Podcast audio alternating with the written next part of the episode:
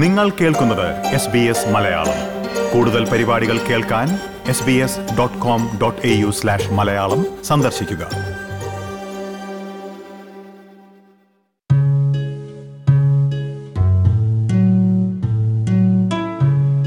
Australian മലയാളികളിൽ ബഹുഭൂരിപക്ഷത്തിനെയും പ്രത്യക്ഷമായോ പരോക്ഷമായോ ബാധിക്കുന്ന വിഷയമാണ് പലിശ നിരക്കിലെ വർധനവ്.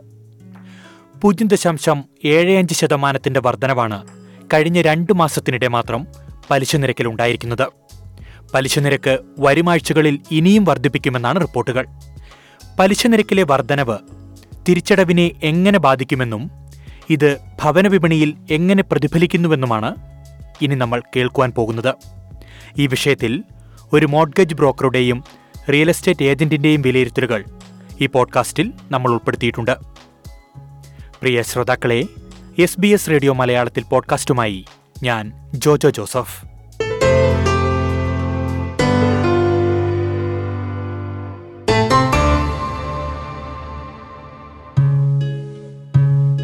പലിശ നിരക്കിലുണ്ടായിരിക്കുന്ന വർധനവ് തിരിച്ചടവിനെ എങ്ങനെയൊക്കെ ബാധിക്കുമെന്ന് വിശദീകരിക്കുന്നത് സിഡ്നിയിലെ ഫ്ലെക്സി ഫിനാൻഷ്യൽ സർവീസസിൽ മോർട്ട്ഗേജ് ബ്രോക്കറായി പ്രവർത്തിക്കുന്ന ഷാജു ചോനേഡത്താണ്. സ്വാഗതം Shaju S B S radio മലയാളത്തിലേക്ക്. Thank you very much. Shaju, ഈ പലിശ നിരക്ക് ആഴ്ച തോറും കൂടിക്കൊണ്ടിരിക്കുകയാണ്. എന്താണ് നിലവിലെ ഈ ഒരു മോർട്ട്ഗേജ് വിപണിയിലെ ഒരു സാഹചര്യം? ഇത് ബിസിനസ്സുകളെയൊക്കെ ബാധിച്ചിട്ടുണ്ടോ? ബിസിനസ്സുകളെ ബാധിച്ചിട്ടുണ്ട് എന്ന് ചോദിച്ചാൽ മോർട്ട്ഗേജ് ഇൻഡസ്ട്രിയിൽ കാര്യമായിട്ട് ബാധിച്ചിട്ടില്ല. പക്ഷെ അത് ചില മാറ്റങ്ങൾ എക്സ്പെക്ട് ചെയ്യുന്നുണ്ട്, ചെറിയ ചേഞ്ചസ് ഞങ്ങൾ എക്സ്പെക്ട് ചെയ്യുന്നുണ്ട്. ഇത് കൂടുതലും കസ്റ്റമേഴ്സ്, അതായത് ഹോം ഓണേഴ്സ് ഒന്ന് പാനിക്കാനായിരിക്കുന്നു കൂടുതൽ. അതിന് മീഡിയ ഒരു പരിധി വരെ മീഡിയം എന്നത് ഇൻവോൾവ് ആണ്. റേറ്റ് കൂടിയെന്നുള്ളതാണ്, പക്ഷേ ഒരു എട്ട് ഒമ്പത് വർഷം മുൻപുണ്ടായിരുന്ന റേറ്റായിട്ട് കമ്പയർ ചെയ്യുമ്പോൾ റേറ്റ് ആ ലെവലിലേക്ക് എത്തിയിട്ടില്ല. അപ്പോൾ റേറ്റ് കൂടിയെങ്കിൽ പോലും സ്റ്റിൽ ഇത് അഫോർഡബിൾ റേറ്റ് ആണ്. പക്ഷെ കുറച്ച് എല്ലാവരും ഒരു പാനിക്കാണ്. കാരണം കഴിഞ്ഞ ലാസ്റ്റ് ത്രീ ഫോർ ഇയേഴ്സ് ആയിട്ട് വളരെ ചീപ്പ് ഇൻട്രസ്റ്റ് റേറ്റ് ആണ് പേ ചെയ്തുകൊണ്ടിരുന്നത്. അതിൽ നിന്ന് ഓൾ ഓഫ് സഡൻ ഒരു ഇൻക്രിമെന്റ്സ് വരുമ്പോൾ ഡെഫിനറ്റ്ലി എല്ലാവരും ഒരു പാനിക് ആവുന്നുണ്ട്.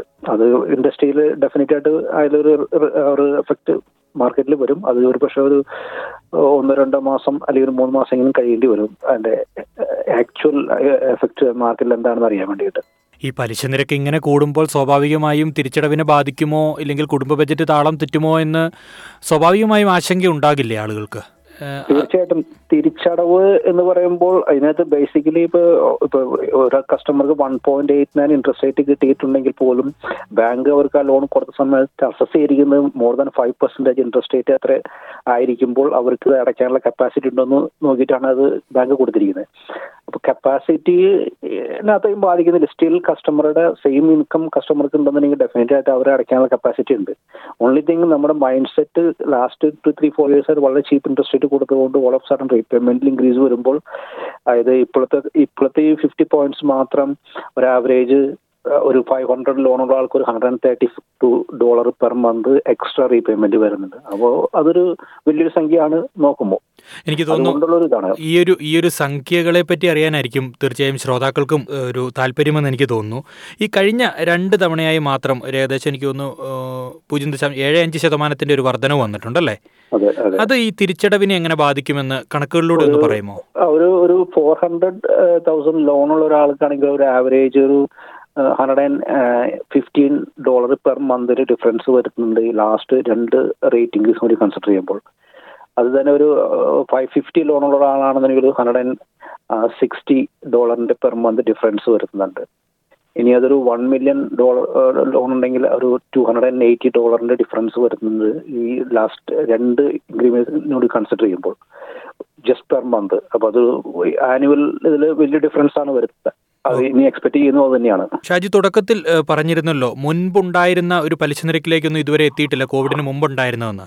അപ്പൊ ആ ഒരു ഇപ്പൊ ഒരു നാല് ശതമാനത്തിനും അഞ്ച് ശതമാനത്തിനും ഇടയിലേക്ക് പലിശ നിരക്ക് എത്തിയാൽ അത് തിരിച്ചടവിലുണ്ടാക്കുന്ന ഒരു മാറ്റം എന്തായിരിക്കും? കറന്റ്ലി ഒരു last five years five years ആയെന്ന് എനിക്ക് തോന്നുന്നു ബാങ്കുകൾ ഇൻട്രസ്റ്റ് റേറ്റ് ഇപ്പോൾ one less than two percentage ആണെങ്കിൽ പോലും ബാങ്ക് അസസ് ചെയ്തിരിക്കുന്നത് കസ്റ്റമർക്ക് ലോൺ കൊടുക്കുന്ന സമയത്ത് five percentage or above five percentage base ചെയ്തിട്ടാണ്. അപ്പോൾ കസ്റ്റമർക്ക് നേരത്തെ പറയുന്ന സെയിം ഇൻകം ഉണ്ടെങ്കിൽ ഡെഫിനറ്റ് ആയിട്ട് അവർക്ക് റീപേയ്മെന്റ് കപ്പാസിറ്റി ഉണ്ട്. പക്ഷെ നമ്മൾ ഇത്ര നാളും റേറ്റ് കുറച്ച് കൊടുത്തത് കൊണ്ട് നമുക്ക് കൂടുതൽ റേറ്റ് വരുമ്പോൾ ഒരു മാനസികമായ ഒരു ബുദ്ധിമുട്ടുകൾ വരാം. പിന്നെ അതുപോലെ തന്നെ നമ്മുടെ ബഡ്ജറ്റിനെ ബാധിക്കും. കാരണം ഓൾറെഡി ആ ബഡ്ജറ്റ് അലോക്കേറ്റ് ചെയ്തിരിക്കുന്നത് അല്ലെങ്കിൽ ഫാമിലി ബഡ്ജറ്റിൽ അത് വലിയ ചേഞ്ചസ് വരുന്നു. കാരണം നമുക്ക് മോർഗേജ് റീപേയ്മെന്റ്സ് നേരത്തെ കുറവായിരുന്നു, അതനുസരിച്ച് മറ്റു കാര്യങ്ങളിലേക്ക് സ്പെൻഡിങ് ആൾക്കാർ ഡൈവേർട്ട് ചെയ്തിട്ടുണ്ടായിരിക്കും. അതിനെല്ലാം ടൈറ്റ് ചെയ്യാം. അപ്പോൾ ഫാമിലി ബഡ്ജറ്റ്സ് എല്ലാം റീവൈൻ റീവൈ റീസ്ട്രക്ചർ ചെയ്യേണ്ടി വരും. കൂടുതലും പ്രശ്നം വരുന്ന ഇൻവെസ്റ്റ്മെന്റ് ലോണുള്ള കസ്റ്റമേഴ്സിനാണ്. പലരും ഇൻവെസ്റ്റ്മെന്റ് ലോൺ എടുത്ത സമയത്ത് ഈ നമ്പേഴ്സ് എല്ലാം വർക്കൗട്ട് ചെയ്യാതെ എടുത്തിരിക്കുന്ന മിക്കവാറും റെന്റൽ ഈൽഡ്. അതുകൊണ്ട് ഞങ്ങൾ നോർമലി സജസ്റ്റ് ചെയ്യുന്ന ആൾക്കാർ ഇൻവെസ്റ്റേഴ്സിനോട് പറയാറുണ്ട് റെന്റൽ ഈൽഡ് കൂടുതലുള്ള പ്രോപ്പർട്ടീസ് എപ്പോഴും മേടിക്കണം. കാരണം അത് ഇത് ഒറ്റ കാരണമാണ്, നാളെ ഇൻട്രസ്റ്റ് റേറ്റ് കൂടി കഴിഞ്ഞാൽ നിങ്ങൾക്ക് റീപേയ്മെന്റിന് പ്രോബ്ലം വരില്ല. അറ്റ്ലീസ്റ്റ് ഒരു ഫോർ ടു ഫൈവ് പെർസെന്റേജിന് റെന്റൽ ഈൽഡുള്ള പ്രോപ്പർട്ടി ഇല്ലെങ്കിൽ ഡെഫിനറ്റ് ആയിട്ട് നമ്മൾ കയ്യിൽ നിന്ന് എടുത്ത് പേ ചെയ്യേണ്ട അവസ്ഥ വരും ഇൻട്രസ്റ്റ് റേറ്റ് കൂടുമ്പോൾ. ഈ ലോൺ എടുത്തവരാണ് കുറച്ചും കൂടി എനിക്ക് തോന്നുന്നു ഒരു ജാഗ്രത കാണിക്കേണ്ട ഒരു സമയമെന്ന് തോന്നുന്നു അല്ലേ? ലോൺ എടുത്തവർക്ക് ജാഗ്രത അവരെയാണ് കൂടുതൽ അഫക്ട് ചെയ്തത്. കാരണം അവർ കൺസിഡർ ചെയ്തിരിക്കുന്ന repayment last three four years ആയിട്ട് വളരെ ചെറിയ റീപേയ്മെന്റ് കൺസിഡർ ചെയ്തിട്ടുണ്ടായിരുന്നത് അത് കൂടുന്നു. അപ്പോൾ അത് ഡെഫിനറ്റ് അവരിലാണ് കൂടുതൽ ചേഞ്ചസ് ഉണ്ടാവുന്നത്. എടുക്കാൻ പോകുന്നവർക്ക് കാരണം അവരെടുത്തിട്ടില്ല. അപ്പോൾ അവരുടെ മൈൻഡ് മൈൻഡ് സെറ്റ് ഇനി അവർക്ക് ചേഞ്ച് ചെയ്യാം. ഓക്കെ, ഞാൻ എടുക്കുന്ന ലോൺ ഇനി ഡെഫിനറ്റ്ലി ഫോർ പെർസെന്റേജ് ആയിരിക്കും ഇൻട്രസ്റ്റ് റേറ്റ് എന്നുള്ളത്. പക്ഷെ നേരത്തെ എടുത്തവർക്കാണ് ഓഫ് കോഴ്സ് കൂടുതൽ പ്രശ്നം ഉണ്ടാവുന്നത്. ഓക്കെ, ഈ എടുത്തവരുടെ പലരുടെയും ഫിക്സഡ് റേറ്റിന്റെയൊക്കെ കാലാവധി കഴിഞ്ഞവരും കഴിയാൻ പോകുന്നവരുമൊക്കെ ഉണ്ടാകും. അവർക്ക് നിലവിലെ ഈ ഒരു സാഹചര്യത്തിൽ എന്ത് ചെയ്യാൻ സാധിക്കും? ഇപ്പൊ ഫിക്സഡ് ഒരു വിത്തിൻ നെക്സ്റ്റ് ത്രീ മന്ത്സിനകത്ത് എക്സ്പയറി ആവുന്ന വിത്തിൻ ത്രീ മന്ത്സ് ത്രീ മന്ത്സിനകത്ത് കഴിയുന്ന ആൾക്കാർക്ക് ഒരു ഓപ്ഷൻ ഉള്ളത് റിയലി അവർ ഫ്യൂച്ചർ ഇൻട്രസ്റ്റ് റേറ്റ് ഹൈക്കിനെ പറ്റി കൺസേൺഡ് ആണെങ്കിൽ അവർക്ക് ഇപ്പോൾ തന്നെ ചീപ്പസ്റ്റ് ഫിക്സഡ് ഉള്ള ലോണിലേക്ക് റീഫൈനാൻസ് ചെയ്യാനുള്ള അപ്ലിക്കേഷൻ പ്രോസസ് ചെയ്ത് റേറ്റ് ലോക്ക് ചെയ്യാം. അപ് ടു നയൻ ഡേയ്സ് വരെ ആ റേറ്റ് ലോക്ക് ചെയ്യാം. അപ്പോൾ ആപ്ലിക്കേഷൻ അപ്രൂവ് ചെയ്ത് റേറ്റ് ലോക്ക് ചെയ്യുകയാണെങ്കിൽ സ്റ്റിൽ നയൻറ്റി ഡേയ്സ് കഴിയുമ്പോൾ അവർക്ക് ലോൺ മാറിയാൽ മതി. അല്ലെങ്കിൽ അവരുടെ ആ ഫിക്സഡ് പീരീഡ് ആ നയൻറ്റി ഡേയ്സ് പീരീഡിന് അത് കഴിഞ്ഞാൽ അന്ന് ലോൺ മാറിയാൽ മതി. അത് ആ ചേഞ്ച് ചെയ്യുന്നവരെ അവർക്ക് ഇപ്പോൾ കൊടുത്തുകൊണ്ടിരിക്കുന്ന ഫിക്സഡ് റേറ്റും മാറുമ്പോൾ കറന്റ്ലി ഇപ്പോൾ അവൈലബിൾ ഉള്ള ഫിക്സഡ് റേറ്റ് അവർക്ക് കിട്ടും. അല്ലെങ്കിൽ നയൻറ്റി ഡേയ്സ് കഴിയുമ്പോൾ അവർ പക്ഷേ ഈ ഫിക്സഡ് റേറ്റ് ആയിരിക്കില്ല കിട്ടുക. വേറെ റേറ്റ് കൂടുകയാണെങ്കിൽ ഡെഫിനറ്റ് അതനുസരിച്ച് ഫിക്സഡ് റേറ്റിന് റേറ്റ് കൂടാൻ സാധ്യതയുണ്ട്. അപ്പോൾ അവർക്ക് ഒരു ഓപ്ഷൻ ഇതാണുള്ളത്, അവർക്ക് ഇപ്പോൾ റീഫൈനാൻസ് ആപ്ലിക്കേഷൻ പ്രോസസ്സ് ചെയ്ത് റേറ്റ് ലോക്ക് ചെയ്ത് അപ് ടു നയൻറ്റി ഡേയ്സ് വരെ ദെൻ റീഫൈനാൻസ് കംപ്ലീറ്റ് ചെയ്യുക പ്രോസസ്സ് ആ നയൻറ്റി ഡേയ്സ് ആവുന്ന സമയത്ത്. അങ്ങനെ അവർക്ക് ആ ഒരു അൺസർട്ടനിറ്റി ഒരു പരിധിവരെ അവോയ്ഡ് ചെയ്യാൻ പറ്റും. ഫിക്സഡ് റേറ്റ്സ് കറന്റ്ലി ഹൈ ആണ് കമ്പയർ ടു വേരിയബിൾ റേറ്റ്. പക്ഷെ വേരിയബിൾ റേറ്റ് എത്രമാത്രം പോകുമെന്നുള്ളതാണ് ക്വസ്റ്റ്യൻ. അതുപോലെ അപ്പോൾ പലർക്കും ആ ബഡ്ജറ്റ് വലിയ ഉണ്ടാക്കുക റേറ്റിന് കൂടി കഴിഞ്ഞു കഴിഞ്ഞാൽ അവരുടെ ബഡ്ജറ്റിനെ ബാധിക്കുക. അപ്പോൾ ഒരു എനിക്കുള്ള ഒരു forty to sixty percent customers എങ്കിലും ഒരു സർട്ടനിറ്റി എക്സ്പെക്ട് ചെയ്യുന്നുണ്ട് അവരുടെ റീപേയ്മെന്റ് നെക്സ്റ്റ് ടു ഇയേഴ്സിലൊക്കെ എൻ്റെ റീപേയ്മെന്റ് എത്രയായിരിക്കും. അപ്പോൾ അങ്ങനെയുള്ള കസ്റ്റമേഴ്സ് ഇപ്പോഴും ഇൻട്രസ്റ്റ് റേറ്റ് ഫിക്സഡ് ആണെങ്കിൽ ഹയർ ആണെങ്കിൽ പോലും പ്രിഫർ ചെയ്യുന്നത് ഫിക്സഡ് റേറ്റ് പോകാനാണ്. കാരണം ഒരു പീസ് ഓഫ് മൈൻഡ് ഉണ്ട് നെക്സ്റ്റ് ടു ഇയേഴ്സിലേക്ക് അല്ലെങ്കിൽ നെക്സ്റ്റ് ത്രീ ഇയേഴ്സിലേക്ക് എൻ്റെ റേറ്റിംഗ് മാറില്ല എന്നുള്ളത്. വളരെയേറെ ഒരു പ്ലാനിംഗ് ആവശ്യമുള്ള ഒരു സമയമാണെന്ന് തോന്നുന്നു അല്ലേ? ഓഫ് കോഴ്സ് വളരെ പ്ലാൻ ചെയ്ത് ചെയ്യേണ്ട കാര്യം, വളരെ കെയർഫുൾ ആയിട്ട് എടുക്കേണ്ട ഡിസിഷനാണത്. ഓക്കെ, ഏതായാലും വളരെ നന്ദി ഷാജു, ഇത്രയും കാര്യങ്ങൾ എസ് ബി എസ് മലയാളത്തിന്റെ ശ്രോതാക്കളോട് വിശദീകരിച്ചതിന്. Thank U. പ്രിയ ശ്രോതാക്കളെ, പലിശ നിരക്കിലുണ്ടായ വർധനവ് ഭവന വിപണിയെ എങ്ങനെ ബാധിച്ചുവെന്നറിയാൻ കെയ്ൻസിലെ ഫൈവ് റിവേഴ്സ് സെയിൽസ് ആൻഡ് റെന്റൽസിൽ സെയിൽസ് മാനേജറായി പ്രവർത്തിക്കുന്ന ജോംസി ജോസിനോടും എസ് ബി എസ് മലയാളം സംസാരിച്ചിരുന്നു. സ്വാഗതം Jomsy Jose S B S radio മലയാളത്തിലേക്ക്. Thank you. ജോംസി, ഈ പലിശ നിരക്ക് ഇനിയും വർദ്ധിപ്പിക്കുമെന്നാണ് റിസർവ് ബാങ്ക് ഒക്കെ പറഞ്ഞിരിക്കുന്നത്. ആദ്യ തവണ ഓസ്ട്രേലിയയിൽ കുറെ നാളുകൾക്ക് ശേഷം പലിശ വർദ്ധിപ്പിച്ചത് മാർക്കറ്റിൽ എങ്ങനെയാണ് പ്രതിഫലിച്ചിരിക്കുന്നത്? ഇവിടുത്തെ മാർക്കറ്റിൽ ഡെഫിനറ്റ്ലി അഫക്റ്റ് ചെയ്തിട്ടുണ്ട്.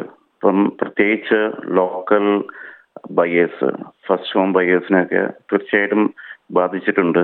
അതുപോലെ തന്നെ ഇപ്പം നമുക്ക് പുതിയ ഗവൺമെൻറ് വന്നു. അപ്പം ആൾക്കാർ കുറച്ച് പേരൊക്കെ വെയിറ്റ് ചെയ്യാണ്, വെയിറ്റ് ചെയ്ത് മാർക്കറ്റ് വാച്ച് ചെയ്തിട്ട് പർച്ചേസ് ചെയ്യാന്നുള്ളൊരു ഡിസിഷനിലൊക്കെ നിൽക്കുന്ന ആൾക്കാർ ഒരുപാടുണ്ടാവും. അഫക്ട് ചെയ്തിട്ടുണ്ട് മാർക്കറ്റിനെ. എന്ന് വെച്ച് കഴിഞ്ഞാൽ ആളുകൾ മാർക്കറ്റിൽ നിന്ന് പിൻവാങ്ങി എന്നാണോ പറയുന്നത്? അങ്ങനെ മൊത്തത്തിൽ നമുക്ക് പറയാൻ പറ്റത്തില്ല. പക്ഷേ ഇപ്പോഴത്തെ ഈ കഴിഞ്ഞ കുറച്ച് ആഴ്ചകളായിട്ട് കാണുന്നൊരു ട്രെൻഡ് എന്ന് വെച്ച് കഴിഞ്ഞാൽ പലരും വാങ്ങണോ വേണ്ടയോ എന്നുള്ളൊരു കൺഫ്യൂഷനാണ് നിൽക്കുന്നത് കുറേ ആളുകൾ. പക്ഷേ സെയിൽ നടക്കുന്നുണ്ട്. ഒരു ഉദാഹരണം പറയുകയാണെന്നുണ്ടെങ്കിൽ ഇപ്പം പണ്ട് നമ്മളൊരു ഓപ്പൺ ഹോം വയ്ക്കുന്ന സമയത്ത് പത്ത് പേരുണ്ടായിരുന്നു വിചാരിക്കുക, ഇപ്പൊ അതൊരു ആറു പേരൊക്കെ ആയിട്ട് കുറഞ്ഞിട്ടുണ്ട്. പക്ഷെ എൻക്വയറീസ് ഈ പറഞ്ഞ സിഡ്നി മെൽബൺ ഏരിയ എന്നുള്ള നമ്മുടെ വെബ്സൈറ്റിൽ വരുന്ന എൻക്വയറീസ് ഒന്നും അങ്ങനെ വലിയ കുറവൊന്നും വന്നിട്ടില്ല. പക്ഷെ ഞാൻ പറഞ്ഞ ലോക്കൽ ആളുകളുടെ ബയേഴ്സ് കുറഞ്ഞിട്ടുണ്ട്. ഇപ്പോൾ ആളുകൾ മാർക്കറ്റിൽ നിന്ന് കുറഞ്ഞു ഇല്ല, മാർക്കറ്റിലേക്ക് വരുന്ന ബയേഴ്സിൻ്റെ എണ്ണം കുറഞ്ഞു. പ്രൈസിൻ്റെ കാര്യത്തിൽ എന്ത് മാറ്റമോ വന്നിട്ടുണ്ട്? ഈ കാര്യമായ ബാർഗെയിനിങ് ഒക്കെ നടക്കുന്നുണ്ടോ? റീജിയണൽ ക്യൂൻസ്ലാൻഡിൽ ഞാൻ കെയ്ൻസ് എന്ന് പറയുന്ന സ്ഥലത്തു നിന്നാണ്. കെയ്ൻസിൽ ഇവിടെ അധികം അങ്ങനെ ഒരു ബാർഗെയിനിങ് നടക്കുന്നില്ല. ഇപ്പോഴും നമ്മൾ പ്രോപ്പർട്ടി മാർക്കറ്റിൽ വന്നു കഴിഞ്ഞാൽ ഒരു ഈ ഇൻട്രസ്റ്റ് റേറ്റ് കൂടുന്നതിന് മുമ്പാണെങ്കിൽ ഫസ്റ്റ് വീക്കിൽ തന്നെ മിക്കവാറും അണ്ടർ കോൺട്രാക്ട് ആവാറുണ്ട്. ഇപ്പം അതൊരു രണ്ടോ അല്ലെങ്കിൽ മൂന്നാഴ്ച വരെ മാർക്കറ്റ് കടന്നിട്ടായിരിക്കും മിക്കവാറും അണ്ടർ കോൺട്രാക്ട് ആവുന്നത്. അപ്പം ചില സമയത്ത് ബാർഗെയിനിങ് അധികം ഇവിടെ ഞങ്ങളുടെ ഈ ഏരിയയിൽ ഇവിടെ അധികം നടക്കുന്നില്ല. കാരണം ഇൻവെസ്റ്റേഴ്സ് ഇപ്പോഴും ഡൗൺ സൗത്തിൽ നിന്ന് ഒരുപാട് പേര് ഇവിടെ ഇൻവെസ്റ്റ് ചെയ്യുന്നുണ്ട്. അതുകൊണ്ട് നമുക്ക് അങ്ങനെ അധികം അങ്ങനെ ഫീൽ ചെയ്തിട്ടില്ല. പക്ഷെ തീർച്ചയായിട്ടും എൻക്വയറീസ് കുറച്ച് കുറഞ്ഞിട്ടുണ്ട്.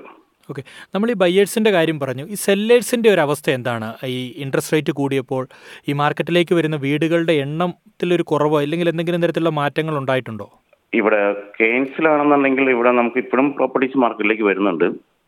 കാരണം മുമ്പ് ഞാൻ മെൻഷൻ ചെയ്തതുപോലെ തന്നെ നമുക്കിവിടെ മെയിനായിട്ടും സെയിൽ നടക്കുന്നത് ഇൻവെസ്റ്റേഴ്സാണ് കൂടുതലും പർച്ചേസ് ചെയ്യുന്നത്.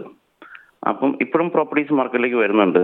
അത് ഞാൻ മുമ്പ് പറഞ്ഞ പോലെ തന്നെ സെയിം രണ്ട് മൂന്നാഴ്ചക്കുള്ളിൽ അണ്ടർ കോൺട്രാക്ട് ആവുകയും ചെയ്യുന്നുണ്ട് പ്രോപ്പർട്ടീസ് എല്ലാം. കമ്പയർ ടു നമ്മുടെ മെട്രോ സിറ്റീസ് മെൽബൺ അല്ലെങ്കിൽ സിഡ്നി കാൻബ്ര അവിടെയൊക്കെ വെച്ച് കഴിഞ്ഞാൽ നല്ല എന്താ പറയുക ഓൾറെഡി ഓവർ ക്യാപിറ്റലൈസ്ഡ് ആയിട്ടാണ് നിൽക്കുന്നത്. അപ്പം ഇവിടെ ഒരുപാട് ആളുകൾ മെൽബണിൽ നിന്നും സിഡ്നിയിൽ നിന്നും അവിടെയൊക്കെ അവിടെ നിന്നെല്ല ആളുകൾ കെയ്ൻസിൽ പ്രത്യേകിച്ച് കെയ്ൻസിൽ ഒരുപാട് പേര് ഇൻവെസ്റ്റ് ചെയ്യുന്നുണ്ട്. അപ്പം അതുകൊണ്ട് തന്നെ നമുക്ക് ഒരുപാട് പ്രോപ്പർട്ടീസ് മാർക്കറ്റിലേക്ക് വരുന്നുണ്ട്. ഞങ്ങൾക്കാണെങ്കിലും സ്റ്റോക്ക് ലിസ്റ്റ് അത്യാവശ്യം സ്റ്റോക്ക് ലിസ്റ്റ് ഇപ്പോഴും ഉണ്ട്. പിന്നെ ഇവിടെ പ്രത്യേകിച്ച് കെയ്ൻസിലും ഈ പറഞ്ഞ റീജിയണൽ ഏരിയയിലെല്ലാം നമുക്ക് റെൻ്റൽ ഈൽഡ് ഭയങ്കര ഹൈ ആണ്. ഫോർ എക്സാമ്പിൾ മെൽബണിൽ അല്ലെങ്കിൽ സിഡ്നിയിൽ നമുക്കൊരു വൺ മില്യൺ വർത്ത് ആയിട്ടുള്ള ഒരു വീടുണ്ടെങ്കിൽ തന്നെ അതിൻ്റെ റെൻ്റൽ റിട്ടേൺ കമ്പയർ ടു ഈ റീജിയണൽ കെയ്ൻസ് അല്ലെങ്കിൽ ട്രാൻസ്ഫർ ഏരിയ ആയിട്ട് കമ്പയർ ചെയ്യുന്ന സമയത്ത് വളരെ കുറവായിരിക്കും. അതുകൊണ്ട് ഒരുപാട് ആളുകൾ ഇപ്പോൾ ഇവിടെ ഇൻവെസ്റ്റ് ചെയ്യുന്നതുകൊണ്ട് മാത്രമല്ല പ്രത്യേകിച്ച് മലയാളികൾ ഒരുപാട് മലയാളികൾ കോൺടാക്ട് ചെയ്യാറുണ്ട് ഇൻവെസ്റ്റ് ചെയ്യാൻ വേണ്ടിയിട്ട്. കാരണം അവർക്കെല്ലാവർക്കും അത്യാവശ്യം ഇക്വിറ്റി ആയുണ്ട് ഒരു five hundred thousand six hundred thousand റേഞ്ചിൽ. അപ്പോൾ ആ റേഞ്ചിൽ ഇവിടെ ആളുകൾക്ക് പുതിയ വീടുകളോ അല്ലെങ്കിൽ എസ്റ്റാബ്ലിഷ് വീടുകളെല്ലാം അഫോർഡബിൾ ആണ്. അതുകൊണ്ട് ഒരുപാട് പേര് ഇവിടെ ഇൻവെസ്റ്റ് ചെയ്യുന്നുണ്ട്. കഴിഞ്ഞ ഒരു ആറ് മാസം മുൻപ് വരെ ഏജന്റുമാരെ തേടി അങ്ങോട്ടായിരുന്നു ബയേഴ്സ് പോയിക്കൊണ്ടിരിക്കുന്നത്. ഇപ്പോൾ തീർച്ചയായും കൂടുതൽ മാർക്കറ്റിംഗ് സ്ട്രാറ്റജികൾ പ്രയോഗിക്കുന്ന ഒരു സാഹചര്യമാണ് സിഡ്നി അടക്കമുള്ള ഇല്ല മെൽബൺ അടക്കമുള്ള നഗരങ്ങളിലുള്ളത്. ഏജന്റുമാർ ബയേഴ്സിനെ ഇങ്ങോട്ട് വിളിക്കുന്നു, ക്യാൻവാസ് ചെയ്യുന്നു. അത്തരത്തിലുള്ളൊരു സാഹചര്യം ഉൾനാടൻ മേഖലകളിൽ ഇപ്പോൾ കെയ്ൻസ് അടക്കമുള്ള മേഖലകളിലൊക്കെ നിലനിൽക്കുന്നുണ്ടോ? ഒരുപാട് പേര് ഇൻവെസ്റ്റ് ചെയ്യുന്നതുകൊണ്ട് അങ്ങനത്തെ ഒരു സിറ്റുവേഷൻ ആയിട്ടില്ല. പക്ഷേ നമ്മുടെ ഫ്രണ്ട്സൊക്കെ സിഡ്നിയിൽ നിന്നും മെൽബണിൽ നിന്നൊക്കെ വിളിക്കുമ്പം റിയൽ എസ്റ്റേറ്റ് ഏജൻസ് അവർ പറയാറുണ്ട് അവർക്കിപ്പം ബയേഴ്സിനെ കിട്ടാനായിട്ട് കുറച്ച് പാടാണ്, പ്രോപ്പർട്ടീസ് മാർക്കറ്റിൽ ത്രീ ടു ഫോർ വീക്സ് ഒക്കെ മാർക്കറ്റിൽ കിടക്കാറുണ്ട് എന്നും പറഞ്ഞിട്ട് പണ്ടത്തെ ആ ഒരു റഷ് ഇപ്പം ഇല്ല. അത് സത്യമായ കാര്യമാണ്. ഈ വർഷം അവസാനത്തോടെ പലിശ നിരക്ക് വീണ്ടും കൂടും, വീട് വിലയിൽ കുറവുണ്ടാകാൻ സാധ്യതയുണ്ടെന്നൊക്കെ താങ്കൾ കുറച്ചു മുമ്പ് പറഞ്ഞു. ഒരു ആദ്യ വീട് സ്വന്തമാക്കുന്നവർക്ക് മാർക്കറ്റിൽ പ്രവേശിക്കാൻ പറ്റിയൊരു സമയമാണോ ഇപ്പോൾ ഉള്ളത്? ഫസ്റ്റ് ഹോം മേടിക്കുന്നവർക്കാണെന്നുണ്ടെങ്കിൽ അവർക്ക് തീർച്ചയായിട്ടും ഒരു ബാർഗെയിൻ ചെയ്ത് മേടിക്കാൻ പറ്റിയൊരു സമയം തന്നെയാണ്. കാരണം ഇപ്പം നമുക്ക് ഡെപ്പോസിറ്റ് ഇടാനും എല്ലാം നമ്മൾ ഫിനാൻഷ്യലി എല്ലാം സെറ്റ് ആണെന്നുണ്ടെങ്കിൽ ഉറപ്പായിട്ടും നമുക്ക് ബാർഗെയിൻ ചെയ്യാൻ പറ്റും. കറൻ്റ്ലി ഇപ്പം റേറ്റ് എന്തായാലും കുറേ കൂടി നെഗോഷ്യബിൾ ആയിരിക്കുമെന്ന് തന്നെയാണ് ഞാൻ വിചാരിക്കുന്നത്. അതുകൊണ്ട് ഫസ്റ്റ് ഹോം മേടിക്കുന്നവർക്ക് തീർച്ചയായിട്ടും അതൊരു അവർ അത് യൂസ് ചെയ്യണം തന്നെയാണ് എൻ്റെ അഭിപ്രായം. ഏതായാലും വളരെ നന്ദി ജോംസി ജോസ്. ഭവന വിപണിയിലെ പ്രത്യേകിച്ച് ഉൾനാടൻ മേഖലയിലെ ഭവന വിപണിയിലെ നിലവിലെ ഒരു സാഹചര്യം എസ് ബി എസ് മലയാളത്തിൻ്റെ ശ്രോതാക്കളോട് ഇത്രയും നേരം വിശദീകരിച്ചതിന് താങ്ക് യു.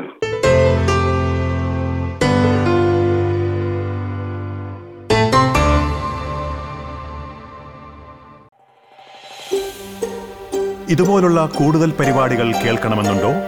ആപ്പിൾ പോഡ്കാസ്റ്റിലും ഗൂഗിൾ പോഡ്കാസ്റ്റിലും സ്പോട്ടിഫൈയിലും കേൾക്കാം. അല്ലെങ്കിൽ നിങ്ങൾ പോഡ്കാസ്റ്റ് കേൾക്കുന്ന മറ്റെവിടെയും.